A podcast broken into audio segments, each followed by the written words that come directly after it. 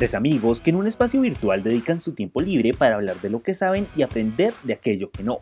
Contar la verdad, informar y debatir con algunas de humor. Pongamos las cartas sobre la mesa. Bienvenidos, hoy es día del podcast en Elite Radio. Hoy en Sobre la Mesa queremos abrir la carpeta de Enigma, aquella donde vemos y analizamos misterios, crímenes, aquellas cosas sobrenaturales que no tienen explicación. Así es, venimos con una nueva temporada del podcast de Elite Radio y hoy hablaremos sobre el último papa y las profecías de San Malaquías, que ya, bueno, ya terminamos Halloween, pero se vale hablar todavía de este tema. Empecemos por contarles qué es la profecía de los papas y el fin del Vaticano. A San Malaquías se le atribuyen muchos milagros, pero mayormente se le recuerda es por la profecía de los papas es la lista referente a 112 papas, incluido el actual papa, el Papa Francisco, que según las profecías sería el último papa en ocupar el sillón de San Pedro. La profecía de los papas apareció en el tomo El árbol de la vida, el ornamento y la gloria de la iglesia a finales del siglo XVI en Venecia. Es una biografía colectiva de los benedictinos que alcanzaron y alcanzarán la máxima dignidad episcopal, donde resalta la figura de San Malaquías diciendo que escribió varios opúsculos. Las profecías se componen de una serie de 111 pequeños lemas o frases en latín donde se hace alusión y cuenta alguna característica de los siguientes 111 papas y antipapas que gobernarían a la Iglesia Católica desde Celestino II, elegido en 1130, hasta el último pontífice, el 112, al que aplica el lema Petrus Romanus, con el que llegaría el fin del mundo. Estos lemas descriptivos de los papas pueden referirse a un símbolo de su país de origen, a su nombre, a un escudo de armas, a su talento o a cualquier característica relacionada con el pontífice en cuestión. Por ejemplo, el lema de Urbano VIII es Lilium et Rosa, porque era de Florencia, en cuyo escudo aparece la flor de lis. Siento que es bastante interesante hablar de este tema porque estas son, eh, digamos, una serie de profecías que hemos visto que tiene una línea en el tiempo hay varias profecías que simplemente dicen va a pasar esto, pero no hay una fecha o una época específica, pero estas hemos visto que así como se planteó se ha venido dando y que estos lemas se han venido ajustando a los diferentes papas. Otro ejemplo es el de Juan Pablo II, que se relaciona con las palabras de de labore solis, que es el trabajo del sol y este fue el pontífice que más viajes realizó y más tiempo estuvo frente a la Iglesia Católica. Pero más allá de esto, lo que resulta curioso con respecto al lema es que tanto en su día de nacimiento como en su día de muerte em, se presenció un eclipse solar. Estos son algunos de los lemas que San Malaquías eh, desarrolló con respecto a diferentes papas y lo que se cuenta como tal es que en el siglo XVI aproximadamente, Dios o esta figura em, le hizo una revelación a San Malaquías sobre precisamente estas características de los diferentes papas de la Iglesia Católica. Y frente a esta revelación es donde justamente sale el número exacto de 112 papas con 112 frases en latín donde se especificaban, como ya hemos dicho, diferentes características que se han venido relacionando y que han venido encajando bastante bien con los diferentes papas que han pasado por la Iglesia Católica. Respecto al papas número 112, el lema es Petrus Romanos, como lo había mencionado Gabriel, y que eso en español sería como Pedro Romano. La profecía termina con una cita apocalíptica referida a este último papa que más o menos en castellano, en español, diría, en persecución extrema en la Santa Iglesia Romana reinará Pedro el Romano, quien cuidará a su rebaño en muchas tribulaciones, transcurridas de las cuales la ciudad de, los siete, de las siete colinas, Roma, Jerusalén, no se sabe hasta el momento, será destruida y el juez terrible juzgará a su pueblo. Fin. Entonces, digamos que aquí ya nos muestra una profecía mucho más concreta de lo que tiene que ver con el último papa y lo que sería el fin del mundo. Pero yo, quiero hacer una acotación ahí. Para algunas personas, este, esta, esta frase, esta, esta profecía, esta, como esta frase que leyó Paula al final, es una señal del fin del mundo y para otras es un cambio radical en la Iglesia Católica. es lo que simboliza. Ajá. Sí, ¿ustedes qué piensan con respecto a eso? yo pienso que últimamente se han visto como muchos cambios en la Iglesia Católica, ¿no? Tanto, tanto como, digamos, eh, los diferentes pensamientos con respecto a la comunidad LGBT, como las, las nuevas opiniones que tiene el Papa con respecto a esto, con respecto a, al aborto y muchas cosas que, que, que el Papa ha venido cambiando y hemos visto sus diferentes opiniones y que han sido bastante controversiales. Entonces yo creo que es un cambio más que todo radical sobre la forma en la que la Iglesia Católica se está pensando la sociedad del siglo XXI. Sí, yo también lo veo por ese lado, porque si nos lo pensamos, realmente profecías sobre el fin del mundo han habido muchísimas. Em, y creo que esta simplemente podría ser una parte más de esas miles de teorías que ya han salido hasta el momento. Eh, pero sí creo que puede significar un poco más el fin de ese orden como ha existido hasta ahora. Sí, es que igual la iglesia ahorita, como les digo, ha estado inmersa en muchos escándalos. En Francia, lo de los sacerdotes que abusaban de menores de edad, eh, lo de la comunidad LGBT, las opiniones del Papa que son bastante diferentes y luego se tiene que estar retractando. Entonces, hay, hay varios, hay varios cambios que el Papa está, está haciendo porque hay muchas personas que se están apartando de la religión debido a que es algo mm, tradicional, digámoslo de esa forma. Ahora, yo no, no, no sabría cómo explicar o cómo qué, o qué simboliza lo de la caída o la destrucción de estas ciudades. Es que yo no lo veo tan, o sea, bueno, sí, la ciudad de las siete colinas, pero yo lo asociaría como a, ¿se acuerdan cuando, eh, bueno, hay, hay una parte de la Biblia en la que Jesús dice que Él va a destruir el templo y lo va a construir en tres días. Y la gente lo tomó muy literal en esa época, según lo que dice en la Biblia. Entonces la gente decía como, no, este man, ¿cómo va a hacer eso? No sé qué, eso no se puede. Y la gente también, cuando lo fueron a crucificar, le dijeron como, no decías que tú podías eh, destruir el templo y construirlo a los tres días, no sé qué. Cuando lo que, pues, según los evangelios, lo que se quería decir ahí era su templo como cuerpo entonces que él moría y a los tres días resucitaba. Ah, Eso era más o menos lo que quería decir. Entonces, eh, yo también podría pensar que acá cuando dice destruir la ciudad de, los siete, de las siete colinas, también puede ser como una especie de metáfora en la que como tal no se destruye una ciudad, pero sí algo muy importante que puede representar a la iglesia. ¿La ciudad de las siete colinas es Roma? Sí. Pues acá sale como Roma, Jerusalén, como puede que sea puede ser Roma, puede ser una como una metáfora a Roma y que va a haber como una especie de reflexión dentro del mismo Vaticano, podemos decirlo así.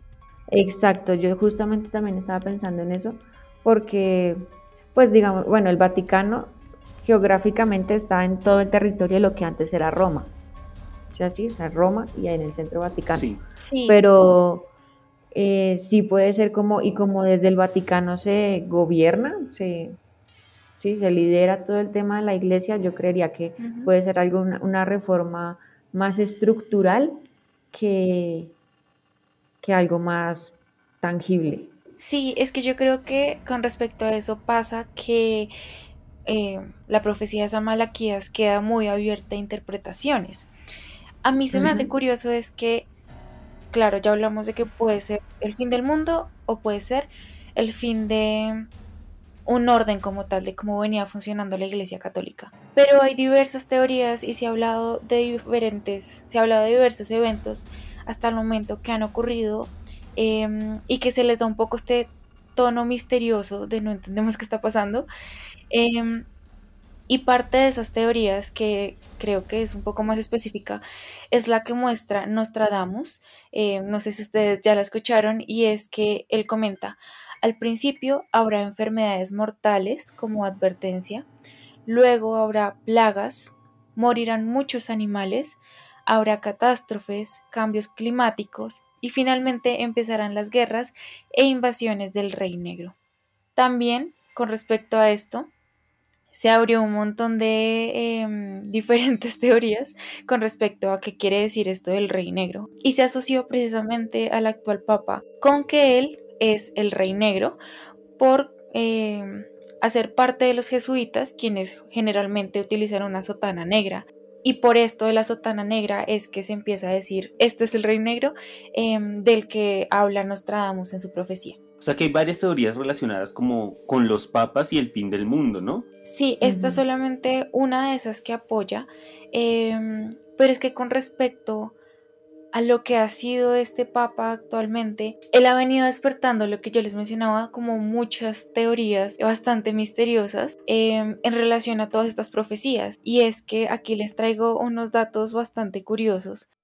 Se le ha dado un peso bastante importante a todo lo que es la numerología en relación a este papa. Y es que él eh, fue consagrado como papa el 13 del mes 3 del año 2013. Y como muchos sabrán, el número 13 generalmente es visto como un número de mala suerte. Entonces todos estos elementos han empezado a mezclarse un montón y es donde empieza todo este temor con respecto a esta profecía y a lo que se quiere referir con el fin como tal de los tiempos o de una orden o un fin que en este momento no sabemos cuál sea. Aparte de esto de la numerología, hay otros dos elementos que yo encontré que son bastante curiosos. Quiero comentárselos y quiero saber ustedes qué piensan. Em, y es que yo no sé si ustedes se acuerdan, pero el 26 de enero del 2014, este papa ofreció una misa por la paz de Ucrania. Em, esto meses antes de que iniciara la guerra como tal en Ucrania. Em, y en esta misa se soltaron dos palomas por dos niños ucranianos en relación precisamente a todo este proceso de paz. Em, ¿Qué pasó y que es bastante curioso? Cuando se soltaron las, las palomas apareció un cuervo negro que atacó a una de las palomas y luego, em, y luego apareció una gaviota que atacó a la otra paloma. Entonces fue un hecho que incluso pueden buscar fácilmente en YouTube em, y que causó mucha controversia porque de nuevo como que se le hace todo este proceso de un poco encontrarle sentido eh, a qué pasó. Sí. Y lo que dijeron es, esto es un presagio de guerra. Em, y luego de este evento es que ocurrió la guerra como tal en Ucrania. Sí, y de hecho también encontré un, como un, ¿cómo se dice eso? Encontré un acontecimiento que también generó como mucho impacto y que de hecho también hay fotografías sobre eso respecto a la hora, a la hora no, sino al, momento o el día en el que se eligió eh, al Papa como Papa. Entonces, todo ocurrió, la, bueno, la última hora del martes del marzo de 2013, como ya nos había dicho Ruth, y, y cuando se realizaba la primera votación del cónclave, la luz nocturna de la cúpula de la, de la Basílica de San Pedro se apagó de repente. Entonces lo que se ve en las fotografías es que hay un rayo que cae justo en la cúpula de la, de la basílica eh, un día después de que se dimitiera por motivos de salud el papa que estaba antes, que era Benedicto XVI. Eh, Entonces, eso también como que generó mucho como impacto, porque eso justo ocurrió la última hora del último día que se escogió ese papa. A Bergoglio se llama el papa. Sí, pues son varias las cosas curiosas que han pasado eh, y que le dan este toque misterioso al tema de la profecía y específicamente a este Papa Francisco I. Y yo los quiero dejar con una última em, teoría, podríamos llamarlo, que ha estado bastante relacionada con el último Papa y el fin de los tiempos. Y es que hace años, em, tres niños pastores, eh, hace años me refiero, hace más de 100 años, aseguraron haber visto a la Virgen de Fátima. Ah, sí, sí, sí. Lo que estos niños comentaron es que la Virgen les confió tres secretos, también en forma de profecías. En la primera profecía se, describió una visión terrorífica del infierno. Decían que era como un mar de fuego que parecía estar debajo de la tierra y que además eh, se encontraba habitado por demonios y almas humanas. En la segunda teoría se mencionó que Dios iba a castigar al mundo por sus crímenes por medio de la guerra el hambre y las repercusiones a la Iglesia y al Santo Padre. Esto se relacionó como tal em, a un anuncio de la Segunda Guerra Mundial. Y posteriormente se realiza o se revela el tercer secreto de la Virgen de Fátima. Este secreto fue entregado al Vaticano en 1957 y solo se hizo público por el Papa Juan Pablo II en mayo del 2000. ¿Y cuál era? ¿Qué dice este secreto? Eh, básicamente describe a un ángel con una espada de fuego en la mano izquierda, em, pidiendo penitencia con una voz fuerte y al Papa con varios clérigos escalando una montaña, algunas teorías dicen que es una montaña de cuerpos, em, y que posteriormente es asesinado por unas balas y unas flechas de unos soldados. Entonces, están también un poco a la expectativa de esta tercera profecía, em, porque se relacionó las dos anteriores como eventos del pasado que llegaron a ocurrir, mientras que esta tercera está todavía eh, un poco a la espera, ¿no? No se ha cumplido como tal, pero entonces se empieza a asimilar y se empieza a juntar con todas estas teorías y todas estas profecías, tanto de San Malaquías como de Nostradamus, em, un poco prediciendo lo que es el fin de los tiempos. Bueno, igual, eh, ante, estas, ante estos secretos de la Virgen de Fátima, el Vaticano sí ha dado como una postura oficial. Por ejemplo, el, el predecesor del Papa Francisco, Benedicto XVI, dijo que las visiones descritas en los tres secretos significan la movilización de las fuerzas del cambio en la dirección correcta. Las visiones de Fátima son revelaciones privadas, escribió el pontífice. Pues sí, privadas, pero pues creo que involucran a todo un mundo, ¿no? Ellos lo ven como de una forma en la que se... no, no tan como se dice, no tan apocalíptica, sino más una, como ya lo veníamos mencionando, como una forma en la que se hace un cambio hacia, hacia el bien, hacia el camino correcto, hacia Dios, como dicen ellos. Su propósito es ayudar a vivir más plenamente de acuerdo a las enseñanzas de Jesucristo. Igual no creo que quisieran como decir, no, es que va a pasar esto, entonces eh, prepárense porque el fin de los tiempos viene y viene mal. No creo, porque pues yo creo que igual como una especie de responsabilidad social está en la iglesia de no cundir el pánico. Sí, eso, es verdad. Igual, la iglesia, como se sabe, siempre ha tenido muchísimos secretos. Eh, y ahorita, como les, les contábamos al principio del podcast, tiene muchísimos escándalos. Tiene, por ejemplo, lo de lo que apareció en Canadá de los niños indígenas eh, que asesinaron para enseñarles sus doctrinas. Eh, tiene lo de Francia que les contábamos, eh, los niños que demandaron por abuso sexual por parte de sacerdotes. Y bueno, tiene en fin muchísimas cosas que en realidad sí pueden estar direccionando a la Iglesia Católica a un cambio radical.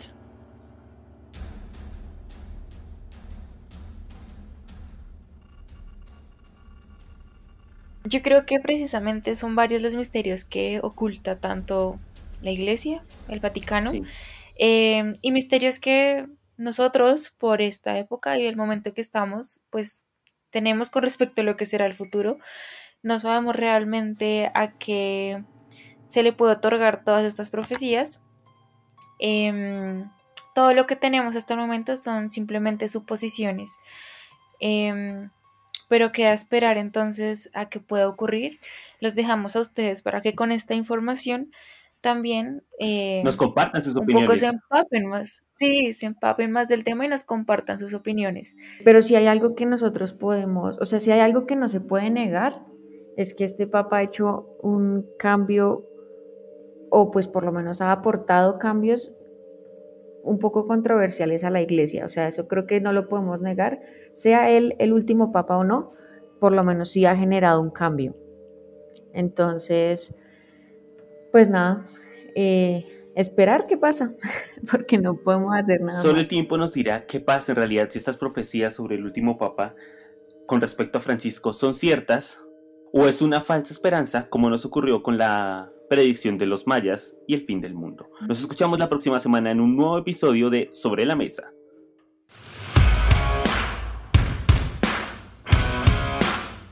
Tres amigos que en un espacio virtual dedican su tiempo libre para hablar de lo que saben y aprender de aquello que no. Contar la verdad, informar y debatir con algunas de humor. Pongamos las cartas sobre la mesa.